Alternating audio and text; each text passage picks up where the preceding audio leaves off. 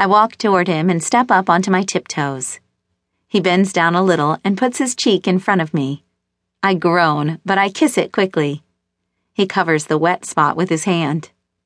I'm going to hold it there the rest of the day, he says.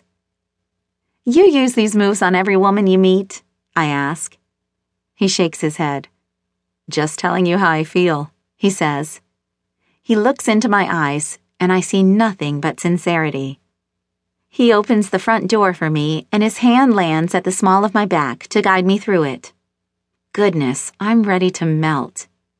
After we're through the door, he reaches for my hand and threads his fingers through mine. I look up at him. This okay? He asks. I nod, and we continue that way to the corner bistro. You're quiet, he says as the waiter seats us. It's a busy place, but the food is amazing, and a lot of people from our office come here. I slide into the booth, and he slides in beside me.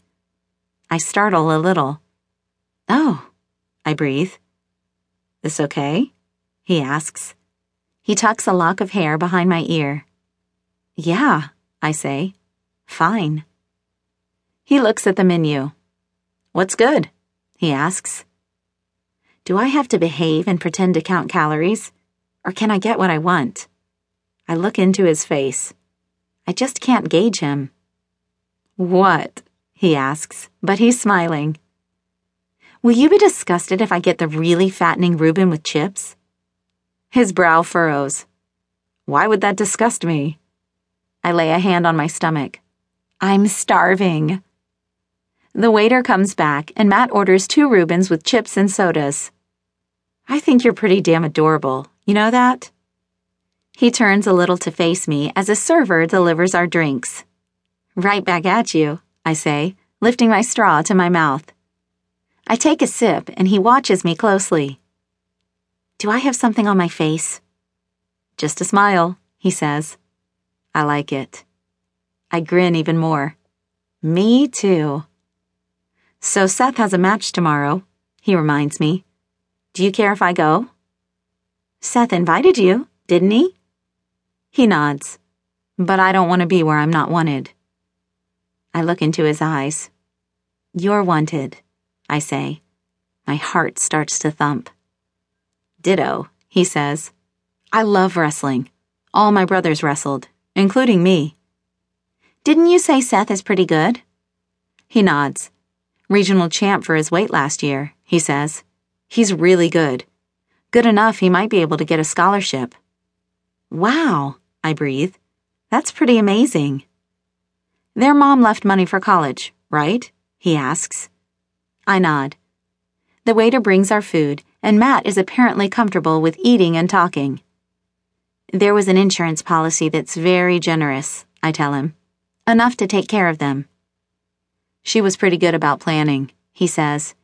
Your dad helped her a lot, too, with managing money.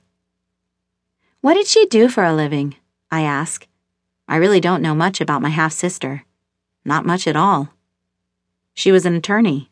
I think she practiced criminal law. Putting away the bad guys. He nods. When she could. I don't do anything quite that sacrificial. What kind of law do you practice? He is giving me all the attention he's not giving to that sandwich.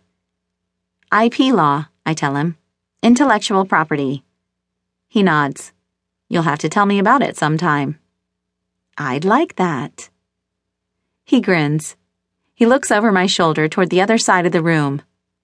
Your boyfriend is here, he says, not looking at me. I look over my shoulder and see Philip with some of my colleagues. He raises his glass in my direction. If I were closer, I'd throw my soda at him. You guys didn't end things well, did you? I shake my head, pretending to be really engrossed in my sandwich. But I really don't want to talk about Philip. Are you sad? He asks. Only that you're talking about it, I toss back. He grins. Point taken. His voice drops to a sultry growl. When I finally get in your bed, I promise not to be selfish, I say. My heart stalls. You have been talking to Seth, I say. I'm going to have to have a chat with him about privacy.